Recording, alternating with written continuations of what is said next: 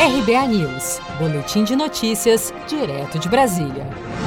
Ministério da Saúde registra 1.274 mortes e 32.913 casos de Covid-19 nas últimas 24 horas. O Ministério da Saúde divulgou nesta quarta-feira, dia 10 de junho, seu balanço mais recente de mortes e casos confirmados de Covid-19. Os casos confirmados chegaram a 772.416. Os óbitos já somam 39.680 e 325.395 pessoas estão recuperadas da Covid-19. Ao menos 415 mortes divulgadas aconteceram nos últimos três dias. Além disso, há mais 3.608 mortes sob investigação. O presidente da Câmara dos Deputados, Rodrigo Maia, destacou a importância da transparência nos dados informados pelo Ministério da Saúde sobre a pandemia do novo coronavírus. O que nós queremos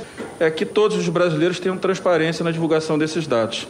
O que ocorreu nos últimos dias foi exatamente o contrário, pelo menos do ponto de vista da relação de diálogo do governo com, com, o parlamento, com a sociedade, o número de contaminados, o número, infelizmente, de óbitos. Os Estados Unidos lideram os rankings totais de casos e de mortes pelo novo coronavírus. Segundo os dados do Ministério da Saúde, o Brasil está bem próximo de passar o Reino Unido e se tornar o segundo país do mundo com mais mortes causadas pela Covid-19. Seja para conquistar sonhos ou estar seguro em caso de imprevistos, conte com a poupança do Sicredi. A gente trabalha para cuidar de você, da sua família e proteger as suas conquistas. Se puder, comece a poupar hoje mesmo. Procure a agência Sicredi mais próxima e abra sua poupança. Sicredi, gente que coopera cresce.